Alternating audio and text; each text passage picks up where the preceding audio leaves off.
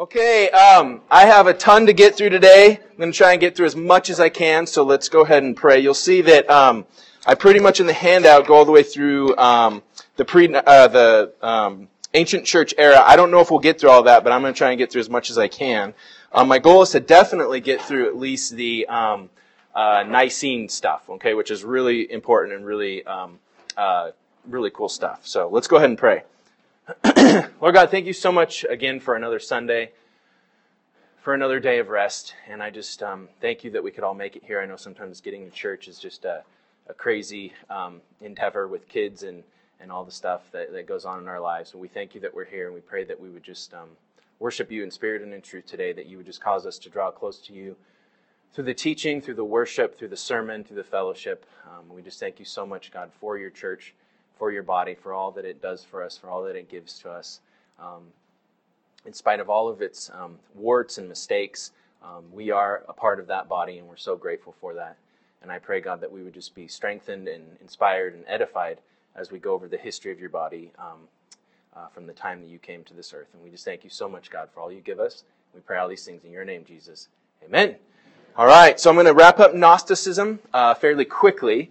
If you guys remember from last week, just a real quick um, overview, um, they believed, it, similar to ancient Greek philosophy, that you had this sort of dualistic reality. So you have two spheres that are kind of both eternal and both sort of exist alongside of each other. And a lot of Greeks believe they were almost kind of equally powerful. Now, this is very broad brushstrokes as far as what ancient Greeks believed. Okay, different ones applied it differently to their particular philosophy, um, you know, uh, to their different um, religion and polytheism and stuff like this. But this was the sort of reigning, overarching uh, paradigm. I compared it last week a little bit to evolution in our in our culture. Evolution is applied to um, different philosophies, religions, worldviews in different ways, but it sort of tends to be sort of this overarching, reigning, explanatory paradigm in our culture right now. And that's sort of how this Greek philosophy worked of dualism, okay? So Gnosticism took that and tried to blend it with Christianity. And as I hope you guys are seeing,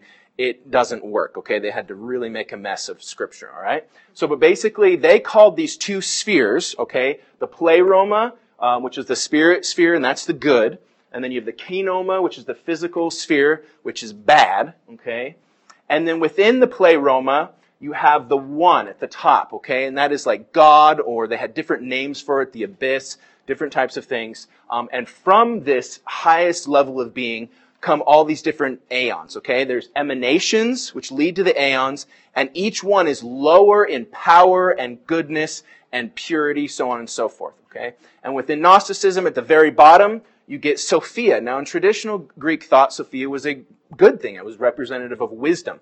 In Gnosticism, they take a little different turn on that. Okay? And they say that Sophia um, was uh, was very kind of human-like, almost not like physical, but very much had a mind, a will. Okay, and she kind of lost her way a little bit because she's so down below on the totem pole. All right, and she fell in love, so to speak. Okay, and again, I'm being very broad here there was many different strands of Gnosticism. They had all different kinds of weird doctrines. Some kind of broad brushstrokes about what most Gnostics believe.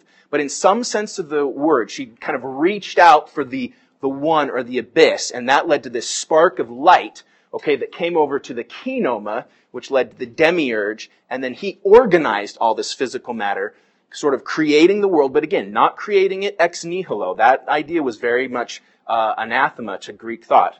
Um, and so many Gnostics, not all, many Gnostics had a different spin on things, but many Gnostics equated this demiurge with the God of the Old Testament. Okay, so he was bad, um, or to, um, at the very least, was misguided. Okay, the Father in Gnosticism is over here, the Father of the New Testament, I should say. Okay, and he is very much seen as different than the demiurge. Okay, and then down here you have um, the Christ. Okay, um, not technically, I think last week I might have called him Jesus. That I might have been going a little too fast.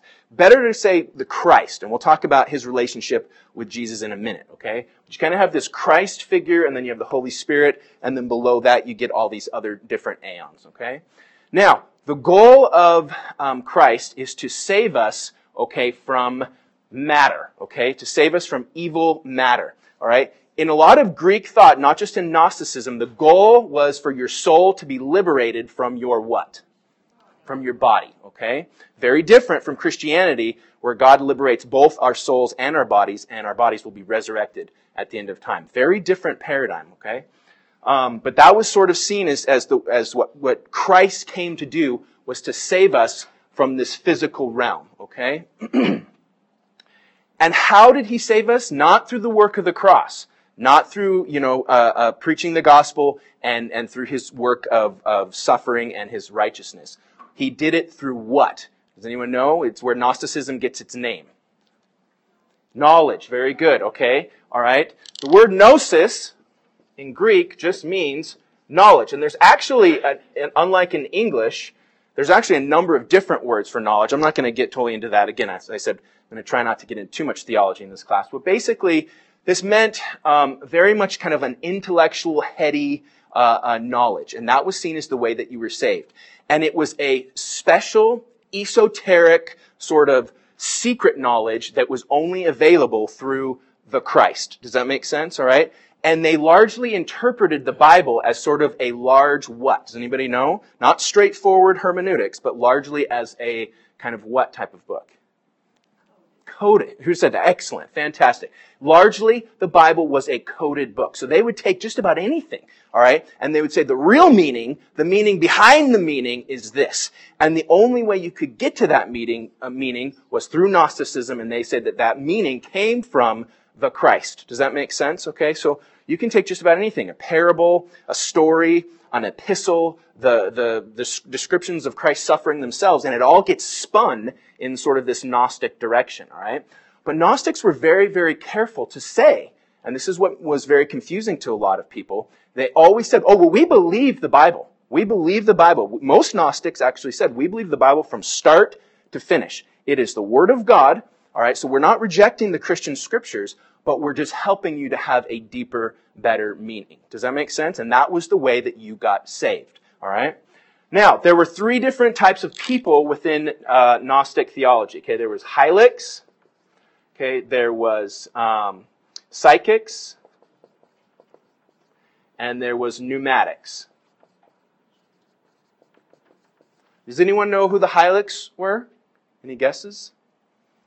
Okay, sort of just your average Joe unbeliever. Okay, pretty much pagans um, or other religions, so on and so forth. Okay, and they were pretty much doomed, all right, to be bound to their body or the kingdom or the physical realm in some sense of the word forever. Okay, uh, psychics, excuse me, were other professing Christians. Now there were other heretical groups, and the Gnostics mostly just sort of blended them all into one big group. Does that make sense? But most of the people within that group were Orthodox Christians. Okay and they said that, you know, you could maybe be saved, sort of. You were kind of in this middle ground, all right? They said you're not like a Hylic, all right? You had some gnosis, but you were being hindered because you had an overly literal reading of Scripture. Sound familiar? Okay, how many times have we heard that in church history? It's very common today. Oh, you literal, you literalists, okay? Um, Gnostics very much accuse Orthodox Christians of, of being the literalists of their day, okay? Now, the pneumatics, okay, were people who were actually, okay, in the know. They were fully fledged uh, Gnostics. They were on the path of salvation, okay? What about the Christ do you think gave them a lot of problems, a lot of issues? Incarnation. Okay, yeah, all right. He cannot be overly joined with the physical. And there was not one single answer to that within Gnosticism. I'm not going to go into all the different shades of how they tried to answer that, that question. But some Gnostics basically said that the Christ sort of came upon the human person Jesus. That the human person Jesus was this really um, great man um, with uh, it was you know was very holy and righteous, and the Christ sort of came upon him, gave him the gnosis so he could preach it to others, and they had this very close relationship. But it was not a true union. It was not two natures in one person. All right. Does anyone know when most of the Gnostics said that the Christ came upon the human Jesus? Can you say that a little louder?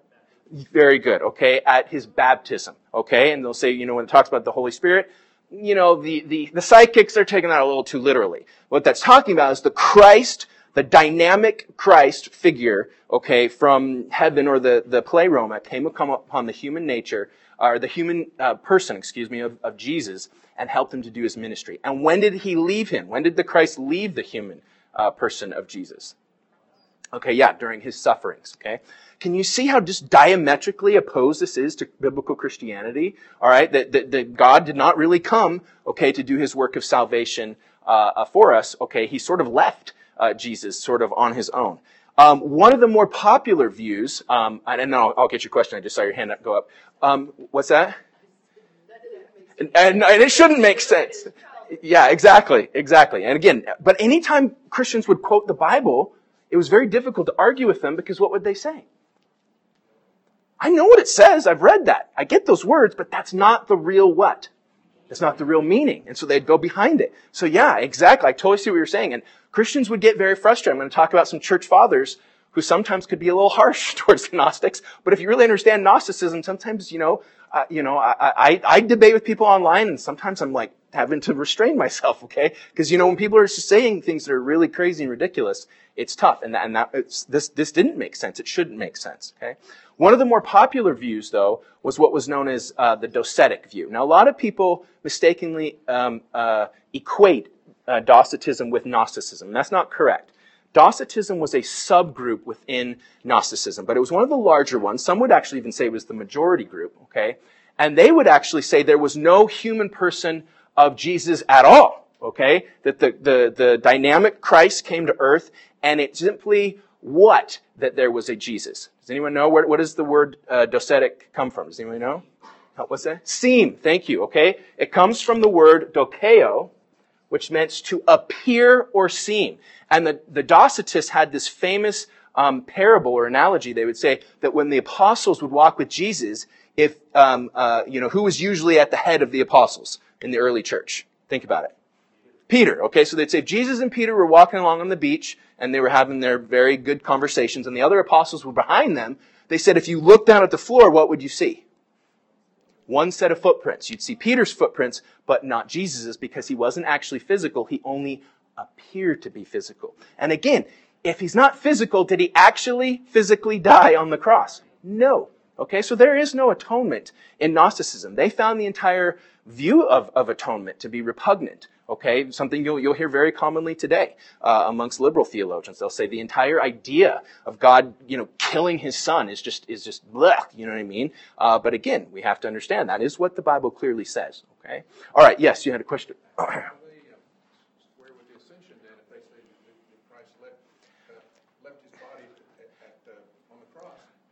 Different Gnostics had different interpretations of that, but again, always remember that the literal or the I don't want to you know say that as Christians we shouldn't always be overly literal. You know what I mean? Because some people can take that too far and like take every verse in Revelation literally, and it leads to weird interpretations. But a straightforward interpretation of the Bible really didn't matter to the Gnostics that much. So it didn't really it, it, it wasn't about squaring the ascension. It was about going to the deeper meaning of the story. And sometimes the Gnostics would have just bizarre meanings behind the, the, the meaning, okay? And again, as I said last week, this sounds so crazy to us. It's so different. It's so antithetical to biblical Christianity. But this was a big challenge in the early church because most pagans would say, you know, I don't like any form of Christianity. You guys are all bad and you're all messed up. But if I were to even open my, my if I were to even be willing to be open-minded about this at all, the only group I'd be open to is who? Gnostics because they said they at least sound like they know what they're talking about. I know that sounds so crazy to us today, but again, it shows you how much the reigning paradigm in any culture is very difficult for people to get past. Okay, when you've been taught a paradigm from a very young age, that's what makes sense to you, whether it actually makes a lot of logical sense or not. Okay? All right. So um, this was uh, Gnosticism, kind of in in a nutshell. Let's kind of move on to some of the other ones. I'm going to go quickly because I do want to get spend a lot of time on the um, uh, Arian controversy. Okay. um, next uh, heretical group I'm going to talk about really quick is Marcionism. Uh, could say a lot about this, but just for the sake of time, I'm going to be very fairly quick. Is Marcion had some similarities to the Gnostics, but he felt that the Gnostics, yeah, definitely meaning behind the meaning and all this stuff, he said this just doesn't make any sense, okay? And all these aeons and hylics and psychics and Sophia falling in love to the, to Marcion, he, he rightfully, okay, he wasn't right on a lot of things, but he was rightfully said this is all, doesn't make a lot of sense, okay? But what he did agree with, okay, is he said that the God of the Old Testament is very, very what? evil, bad, okay? Harsh, mean, barbaric, whatever words you can think of, don't follow that God, okay? And he said that what Jesus came to do is to save us from our sin, but also, in a sense, to save us from the evil God of the Old Testament. Okay, the Father, the good God, sent Jesus to save us from the bad God, the evil God of the Old Testament. Okay, so what Marcion did, and he was what made him so radical, and he actually wasn't, didn't have a very large following. He had a following in Rome, but nothing as broad as Gnosticism. Um, but what made him so different is he was the first kind of major heretic to come along and say, I'm a professing Christian, and you don't have to accept the Christian scriptures. Does that make sense? Okay? And that's why not a lot of people took him seriously. I'm going to say in a minute why he was still important, okay, and how God used Marcion. But most people dismissed him because most people sort of like today. If you want to call yourself a Muslim and you turn around and say, but I don't believe the Quran, how many people in this world are going to take you very seriously? Not many. Everyone just knows historically the two are, are inextricably linked. If you want to say that you're a Mormon, but you don't believe in the Book of Mormon, people are going to scratch their heads, okay? It was the same thing with Marcion. Even people who didn't like Christianity were like, what? This guy's coming along, he doesn't even believe in the Christian book. Alright, now again, the, the, canon was not fully put together. It wasn't like, you know, we had like, you know, bounded Bibles like this, alright? But people had a pretty overarching, solid idea of what the Christian scriptures were. Whether you believed in them or not, or whether you interpreted them like the Gnostics, or in a straightforward manner like Orthodox Christians, um, uh, everyone un- sort of understood what the Christian uh, um, literature was. Okay, um, Marcion basically said, scrap all the Old Testament, all right, and in the New Testament only the epistles of Paul and the Gospel of Luke. Everything else is tainted by Old Testament theology. And even then, he took a lot of passages out of the epistles of Paul and a lot of passages out of the Gospel of Luke because he said those had been inserted later, all right, by people who were tainted by Old Testament theology, okay? And as is the case oftentimes with, with heretical leaders, what was always the test for what belonged and what didn't belong? Yeah, exactly. It was never any kind of historical analysis or anything like that. It was, if Marcion said it sounded, you know, right on, okay, then it belonged there. If Marcion said it sounded too much like the Old Testament, then you gotta get it out, alright? Um, and so basically had this sort of gutted canon, um, uh, and not a lot of people took him seriously. Real quickly, way God used this though, it was the first time that the church said, we really need to start taking um, the question of the canon seriously. All right, there were certain books of the Bible, okay, most notably like Revelation, Hebrews, as as Pastor talked about, he's re- preaching on it. There were certain books that people were just not rejecting, not saying those are evil or anything like that, but we're just not 100% sure they were inspired by the Spirit. And there were other books that we don't put in the canon today that some people thought uh, that should belong there. All right. And a lot of times you'll see on like, you know, TV shows that are trying to, you know, say that Christianity has been chaos from the beginning. They'll say, you know, and they couldn't decide on any of these books and it was just, you know, and then the Council of Nicaea came along and they sort of just said, these are the books and we're done. That's just not how it happened, like, at all. That's just historical revisionism. It's nonsense, alright? The books that were people thought should belong were good books for the most part. They were orthodox, all right? They had some issues, they had some problems, they had some passages that would probably make us cringe a little bit today, but for the most part, they were good books. It's not like orthodox Christians were advocating Gnostic books or heretical works. Does that make sense? It would sort of be like maybe like a brand new Christian thinking that Calvin's institutes belong in the canon. Obviously, we would correct that pretty quickly, but again, we're not talking about something that's like way off the radar screen. Does that make sense? Okay, books like The Shepherd of Hermas, books like that that are overall orthodox, good, godly works. All right. For the most part, the early church, all right, tended to be so focused on the what that they didn't focus enough on the question of the canon or maybe theology as much as they should have. What was the early, early church sort of like anticipating in a very, very real way? Jesus' return, okay?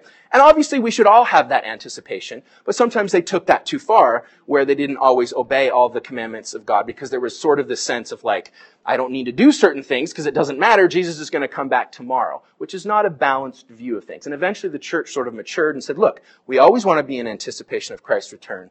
But, you know, we're starting to learn that might not be right away. All right. And Peter talks about that, okay, in Second Peter, okay, how there's going to be people who will scoff um, and say, you know, where, when is he coming back, so on and so forth. And, and the early church started to realize that a little bit more. Okay, so from about that period of time, from um, about uh, you know kind of the mid um, uh, uh, second century, all right, all the way up until the Nicene uh, uh, Creed, the church is starting to debate um, strongly, vigorously, which books of, of the debated books belong and which don't. And it was not something that was decided overnight, okay? It really, not until about the Nicene uh, Creed time did the church really kind of come uh, to a solid conclusion on the New Testament. But at least Marcion got people being a little bit more vigorous about being more proactive about trying to understand uh, the question of the debated books. Does that make sense? Remember last week I talked about heresy is always a big problem, but God always uses it to sharpen uh, and help uh, the church define things. Okay. All right. Next, real quick, adoptionism. Also, not a huge uh, movement on the level of Gnosticism, but it was around and did cause, cause some problems. Okay.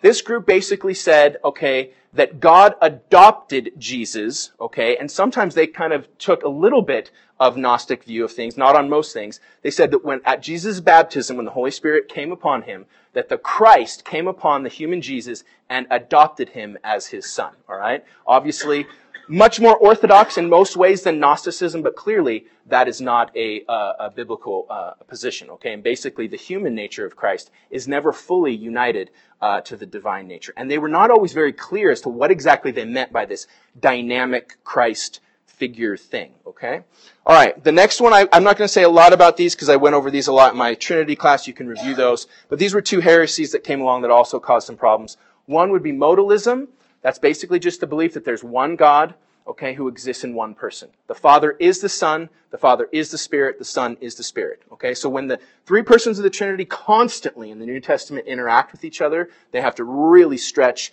uh, those passages and try and explain them away. Okay, not completely identical, but very similar to oneness Pentecostalism uh, of today. All right. The next one would be tritheism. This was a belief that God exists in three parts. Okay, the Father and the Son and the Holy Spirit sort of collectively make up the one God. Okay, well, obviously, the Bible does not say that uh, Jesus is a third of God or part of God. The Bible says that he is God. Okay? Um, but again, both of those, all three of those movements, adoptionism, modalism, and tritheism, really help the church to get more serious about trying to understand the Trinity better. Remember I said last week? The Trinity was always there, but it was fuzzy. There was this sense of, we believe in one God, we worship the Father, we worship the Son, we worship the Holy Spirit, and we know they're distinct in some way, but past that, the church was like really kind of nervous about overly defining things. Does that make sense? They saw that as so mysterious, and they saw it as seen as such an advancement from Old Testament theology. There was sort of this nervousness on the part of early Christian theologians to get too specific. With these groups, the church said, hey, we don't have a lot of choice. We gotta start trying to define these things, okay? All right, uh, moving on to the next page. okay, Montanism. Uh, this um, became a pretty popular movement. It died out pretty quickly, so it wasn't nearly on the level of, of the size or the um, duration of Gnosticism, but it was an important movement. Okay, Montanism was started by a guy by the name of Montanus. All right, and he said, all right, that he was Jesus was the incarnation of the second person of the Trinity, the Son of God. He was the incarnation of who? Go down the line. Okay. Father, Son, Holy Spirit. Okay. So he said that he was the incarnation of the Holy Spirit in some sense. All right. And therefore everything he said, okay, was the word of God. All right. On the level of Jesus and scripture, so on and so forth. He had uh, a couple of prophet. Yeah. To, to some extent.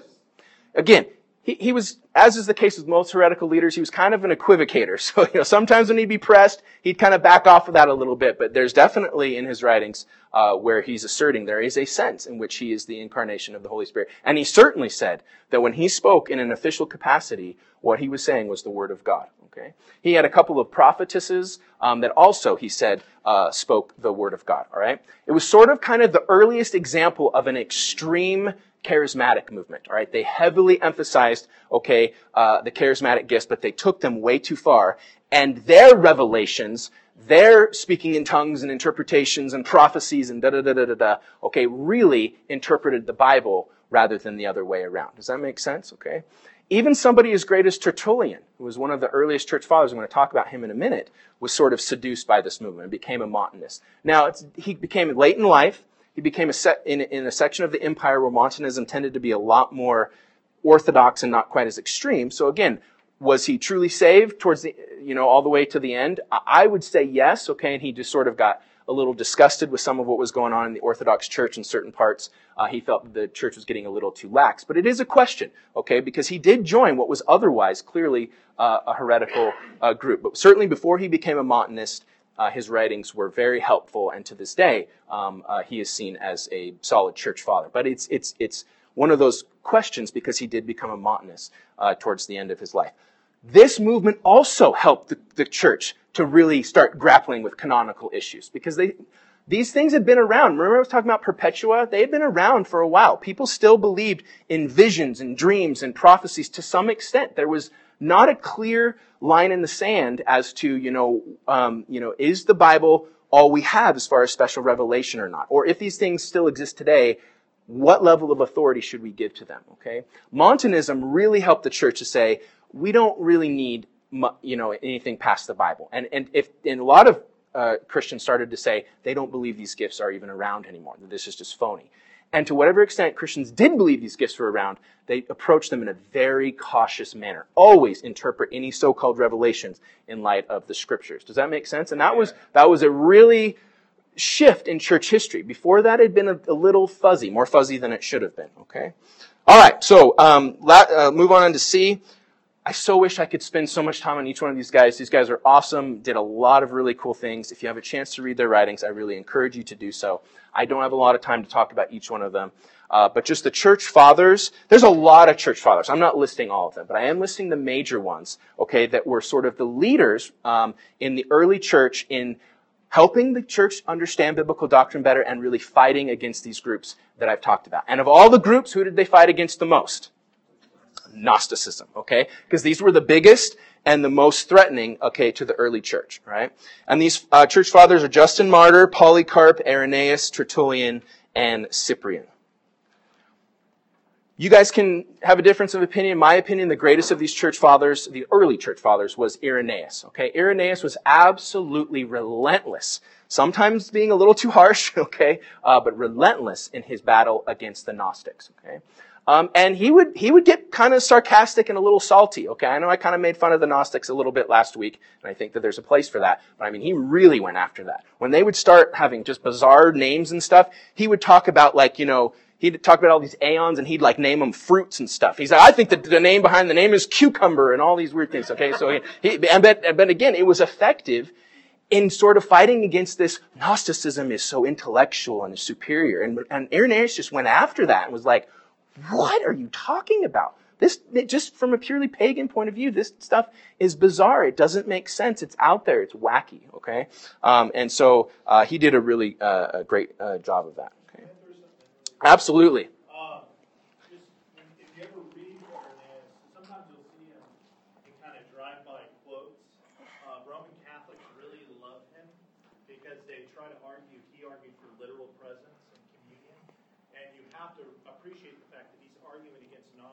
Sure. That, uh, have no physical kind of verbology.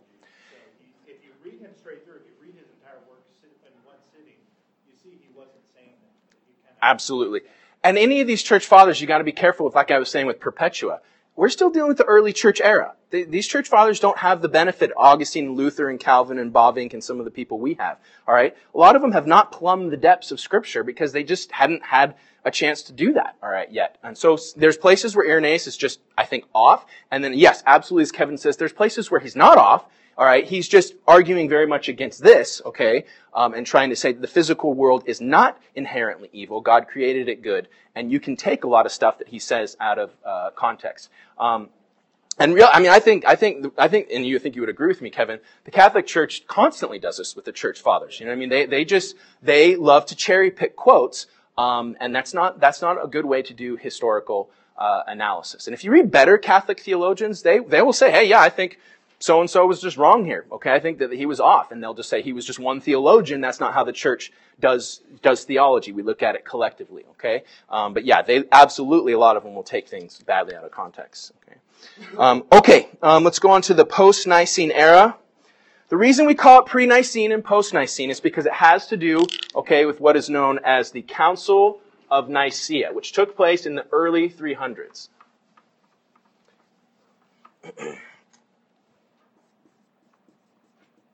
Council of Nicaea. which was a city, okay, in the eastern portion of the Roman Empire, and it led to the Nicene Creed. I'm assuming most, and, and please don't feel bad if you know if you're a new Christian or haven't studied these things, but I'm assuming most of you guys are familiar with the Nicene Creed. Yes? Okay? All right. Um, if you're not, I, I highly suggest going and, and, reading it when you get home, uh, researching it a little bit more beyond what I say, but very, very important uh, creed. Okay? What took place with the Nicene uh, controversy, okay, was precipitated, okay, by a guy by the name of Arius, okay, and what eventually became known as the Arian controversy.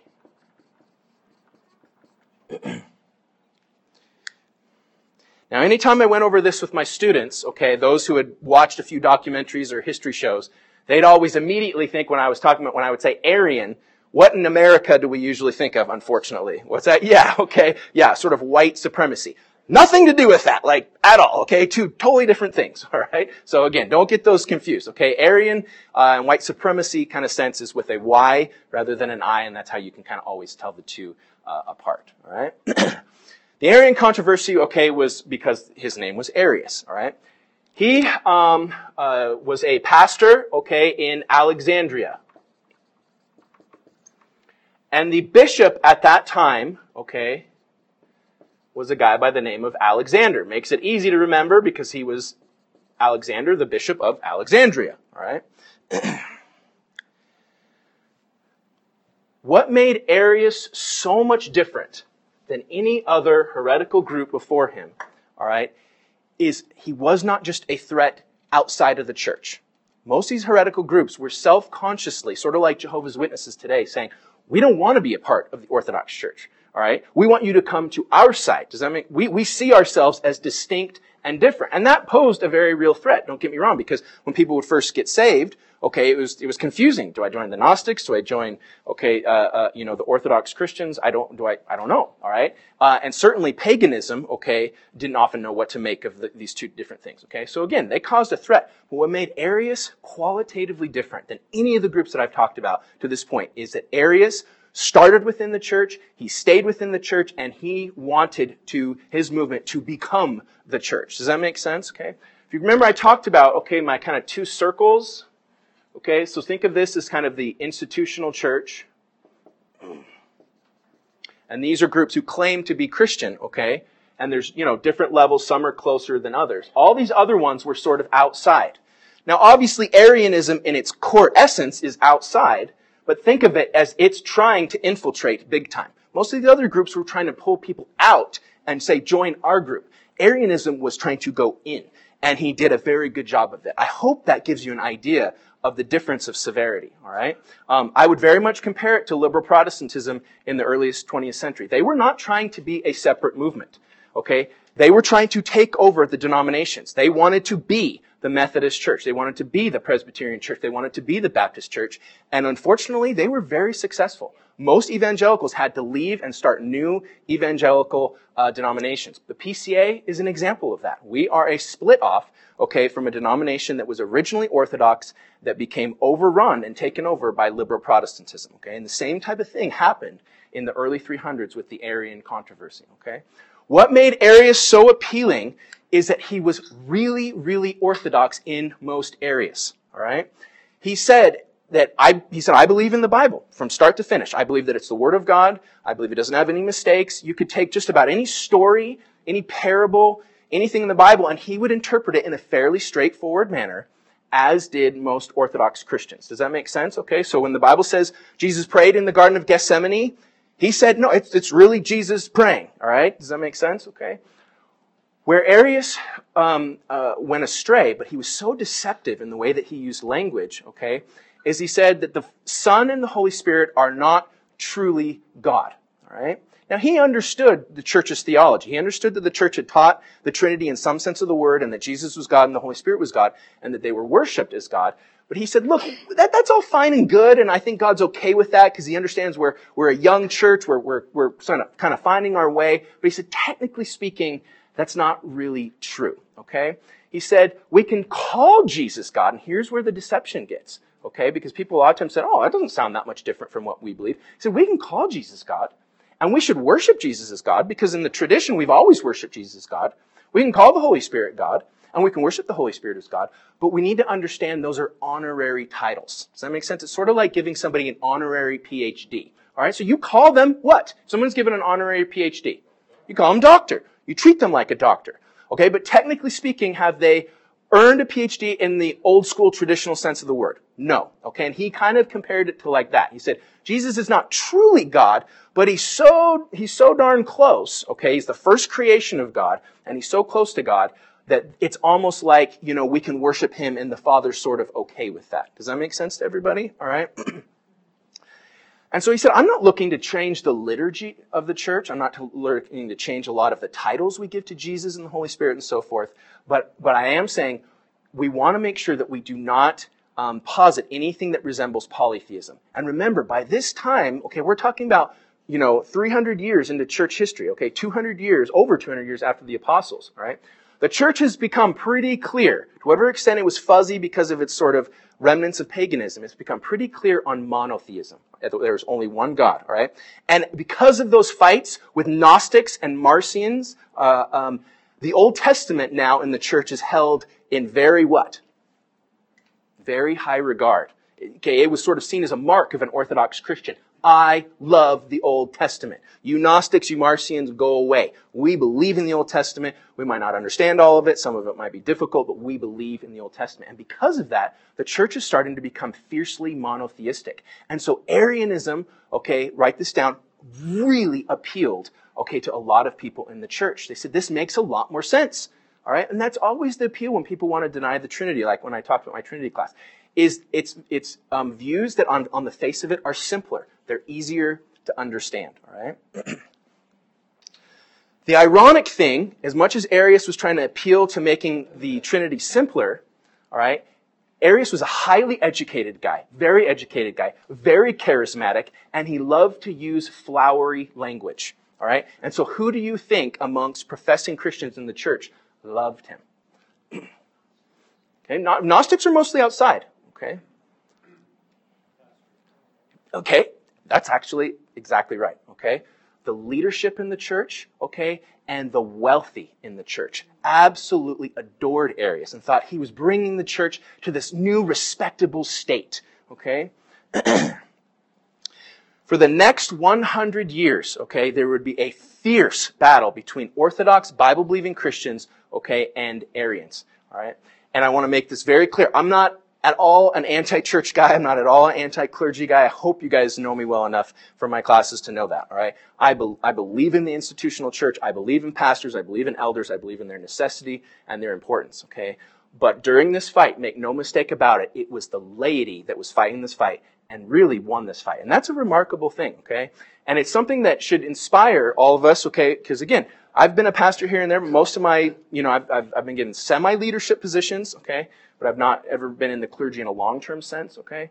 Um, if you ever think, well, I'm just, you know, your average Joe Christian, you know, I mean, I'm not a pastor, I'm not a theologian, I'm not, you know, like on TV or whatever, okay? Many times in church history, all right, and you should write this down and take this to the bank. Many times in church history, the church has been saved by an informed laity who was passing on that informed uh, posture to their children. Okay? We saw that with the Arian controversy. Most of the people who joined Protestantism were what?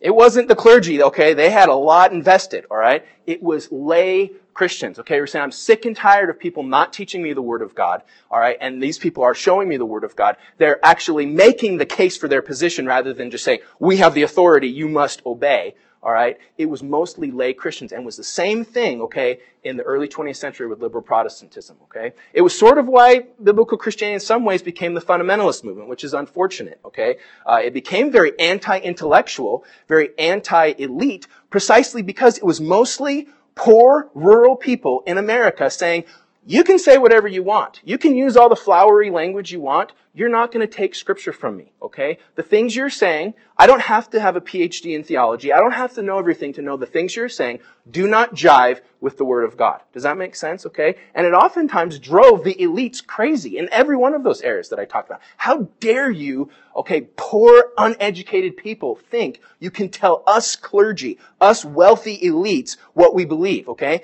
Now, what does that sound a lot like? Okay, yeah, okay, the Catholic Church, but I mean, going back to Scripture, what does that sound a lot like? Who were, who were accused of that a lot? The Pharisees and the Sadducees, exactly, okay? They constantly said that to Jesus and the apostles. Now, I'm not advocating not info- being educated. I'm not advocating never getting degrees. I have degrees, okay? I, I, there's a place for that, all right? And in almost all of those eras, there was at least a few leaders who were highly educated, okay, who really, okay, sort of led the force. And when, when a lot of times lay Christians didn't really know who to go to, they would go to them, okay? In the Reformation, okay, it was guys like Martin Luther, John Calvin, John Knox, Tyndale, so on and so forth, okay? Uh, in the uh, liberal Protestant era, okay, it was guys like J. Gresham Machen, okay, and, and many other leaders during that period of time.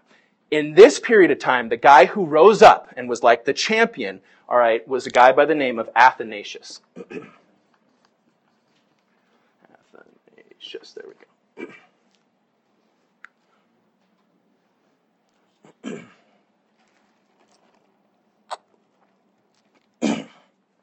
And Athanasius is just a flat out stud. I don't know how else to say it, okay? Um, we were talking about a guy, it didn't matter how much they tried to bring against him, okay? He, just was going to stick to the truth. You can kill him, you can banish him, you can hurt him, you can threaten him, you can say whatever you want against him, and he was just going to stick to the truth. And the laity revered this guy, probably maybe even a little too much, sort of like how Protestants did with Luther and Calvin and stuff. But they knew the truth from the Word of God. And when there was like a really sticky question or an argument, and they were like, I don't really know how to answer this, they would write letters to Athanasius, and Athanasius would dutifully write letters back, or he would literally just travel to a city and he would help them work through these different issues. Okay?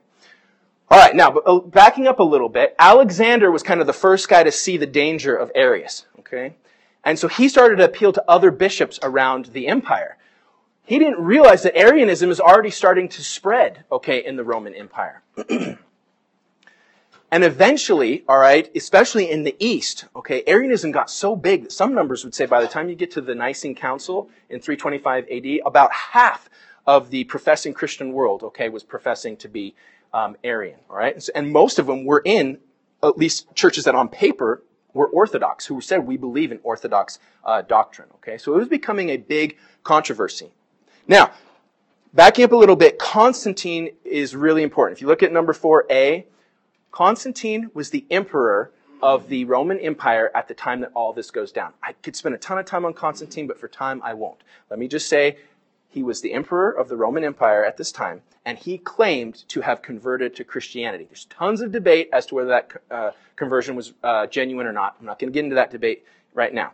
But he converted, all right, and he basically said the persecution of Christians not only stops, but now they are going to be a favored religion. He didn't make it, a lot of people you'll see on the internet and say that he made it the official religion of the Roman Empire. That's not true. That doesn't come until the end of the 300s. But he did say it was going to be a favored religion, and he gave the church money. He built them churches. He oftentimes gave uh, uh, persecuted Christians who had survived, who were mangled and messed up. He gave them medical care, so on and so forth. Okay? How do you think the church reacted to all this?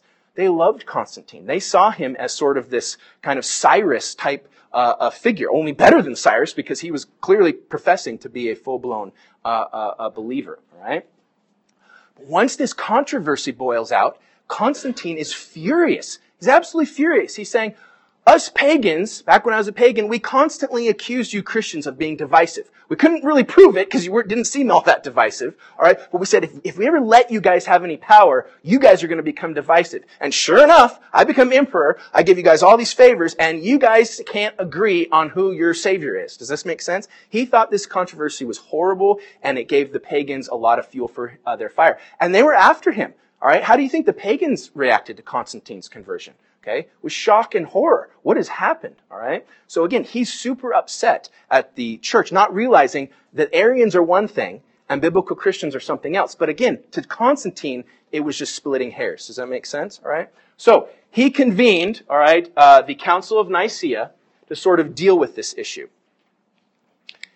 Alexander brought with him Athanasius, and at this, okay, you had these debates, okay, and Athanasius absolutely stole the show. He would debate with Arius, he would debate with the Arian followers, and he just smoked them. He absolutely just smoked them, proving the deity of Christ again and again and again. It got so bad at one point that St. Nicholas, who's a real dude, by the way, obviously he gets all this other stuff gets added, but he was a real dude, okay? St. Nicholas got so irritated with uh, uh, Arius because Athanasius was so just proving him wrong, was like, you just need to admit that you're wrong, okay? St. Nicholas actually went and decked Arius in the face, okay? I used to tell my students, and they used to love this, to say, so you can go home and tell your parents that Santa Claus decked uh, Arius, okay, in the face. And he did. That's a real story. That took place, okay? Um, it was weird tidbits of history, all right? Constant, they took a vote, and because Athanasius was so convincing, even many of the people who were sort of on the fence, they were like, look, I believe Jesus is God, but I'm also really concerned about monotheism, and Arius is making some good points. Arius, I mean, Athanasius basically just put those fears to rest. By the end of the council, there were only two bishops who were still siding with Arius. Alright? They took a vote, okay, and it was all the bishops, and there were hundreds of them, against three. Alright? And Constantine felt pretty good about that. He said, okay, this is the truth, we're good, all right? And so they put together the Nicene Creed. It wasn't the fully developed Nicene Creed, just so you know, but they put together a Nicene Creed and basically condemned uh, Arianism, all right? And Constantine felt like this was good. It's done. We've sort of got this uh, uh, figured out, all right? The problem was, did the Arians go away? No, not by a long shot, okay? The Arians continued to grow. And again, it was primarily amongst Christian nobility, Christian Roman citizens, the wealthy, okay, and the highly educated. That made it very difficult for Constantine to just say, banish all of you, alright? It would have been real societal upheaval for him to do that, okay? So Constantine himself started to equivocate towards the end of his life and said, I still believe in the Nicene version of things. I still hold to that. That's what the church's sort of official position is. But we're still going to allow Arians to be in the church and you sort of can choose which position you want to take. Does that make sense to everybody? Okay? And so Arianism was con- allowed to continue to grow. And after Constantine died, you'd sort of have a Nicene emperor, then you'd have an Arian emperor, you'd have a Nicene emperor, and it was this, it was just this chaos. Alright? And the Arians and the Christians were going back and forth, and it caused all this divisiveness and problems within uh, uh, uh, Christ's church. And every time an Arian emperor would come onto power, okay, he would banish Athanasius. He'd say, get out of town. You're problematic because you are saying, it wasn't that he held to Nicene truth. That's what a lot of people get confused on. What was Athanasius so firm about that drove Arian emperors nuts? He said, it's not enough to just say as a church that we hold to Nicene doctrine. Okay, we also need to do what? We need to expel the Arians. All right. We need to engage in church discipline and they need to be excommunicated. This is that serious. And if you refuse to do that, you are not a true church. And that just made the Arians furious. Okay. So he would always be banished, uh, oftentimes sent to just desert, horrible, hot places. Okay. Um, R.C. Sproul used to joke about every time he'd be brought back for, the, for a Nicene emperor, he'd just get to work. He'd be um, packing his bags. The emperor would get assassinated. An Arian would come and, oh, he's got to pack his bags and he's off again. Okay. All right. Uh, yes, sir. Real quick. Yes, I was just going to get to that, Mark. Excellent. No, you're good. No, you're good. That's excellent. Okay. Um, at one point, okay, the Arians would accuse Athanasius. They say, "How can you be so sure that you're right?" You know what I mean?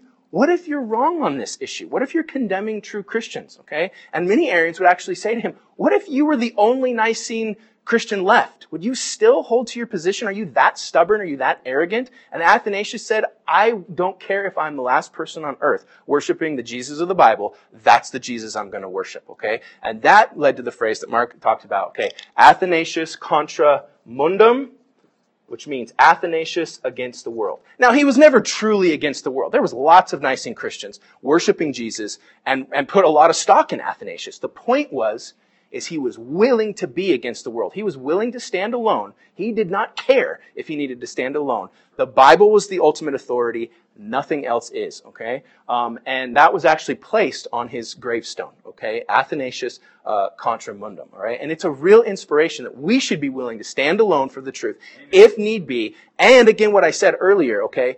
Please don't ever emph- uh, uh, um, underemphasize the power of an informed laity passing on that informed posture to their children. It is a powerful thing. It has saved the church more than once, all right? Um, and that is something that sometimes we can forget, all right? It's obviously we want to we want to read and plumb the depths of the best theologians and stuff like that, okay? Uh, but um, we want to not make we want to make sure we don't put in too much emphasis into the so-called you know leaders of, of the church. Okay, I remember when I was first saved, and I'll be quick because I don't want to go. I only got a couple, like one more minute. But I remember I, I diligently taught my kids um, uh, the Word of God from a young age against a lot of odds. Okay, then I'm not going to go into all the details about that right now, but against a lot of odds, it was not an easy thing to do uh, in my context. Um, but I remember I saw it as just one of many Christian duties. I really did, okay? And I remember when I was first saved, I was very zealous. Oftentimes new converts, you know, you ever hear people, there's no one more zealous than a convert. I was not raised in a Christian home and I was very zealous. I wanted to be the next reformer, the next evangelist, and I was going to do all these great things, okay? And I don't think there's anything wrong with that to an extent, okay? But I remember, okay, that was like, I had to do those things or I felt like I wasn't really serving God, alright? Older I've gotten, and God has certainly used me in a lot of ways, okay, but not nearly to the extent that I had hoped or thought when I was first saved and I was going to, you know, rescue the church from everything under the sun, okay? Um, but now I look at, okay, one of the most important things that I have had the privilege of doing is raising my kids in the Lord. All right. And they don't need to be, I hope, I mean, maybe some of them become pastors or great leaders, or whatever. They don't need to become that. Okay. Um, that is God's primary way of advancing the church, okay? We talk a lot about Billy Graham, who I think is awesome and amazing, and we talk a lot about these different ways that God spreads the gospel, and he does that, don't get me wrong. But God's primary way of spreading the gospel in the Word of God and throughout church history has been through godly parents raising up godly children. That's his design. It's not, maybe not the most flair way of doing things, it might not be the most sexy way of, of going about things, it might not be the world's way, it might not be what we think is, as, is the best way, but that is God's way. And I just would encourage, okay, all of us as parents to not take that lightly. And if, if you don't have kids or if your kids are grown or whatever, okay, please encourage um, those that are in that position uh, to not take that um, lightly. Okay? All right. Thank you. Uh, yes, Josh, real quick. We got to go. And as you said in your prayer last week, catechize your children. They must know the Reformed creeds and confession. A- amen. Amen. All right. Yes, real quick. Never forget that Satan never stops attacking the church through false, uh, false teachers. Yeah, amen. Okay, and that's what happened with Arius. It was a, and I'm, I'm very much oversimplifying things. In this day and age, remember you guys that persecution had just stopped and then this, this just horrible division. And it was very frustrating and disheartening to the church at the time. Okay? Alright, thank you so much you guys. I appreciate it.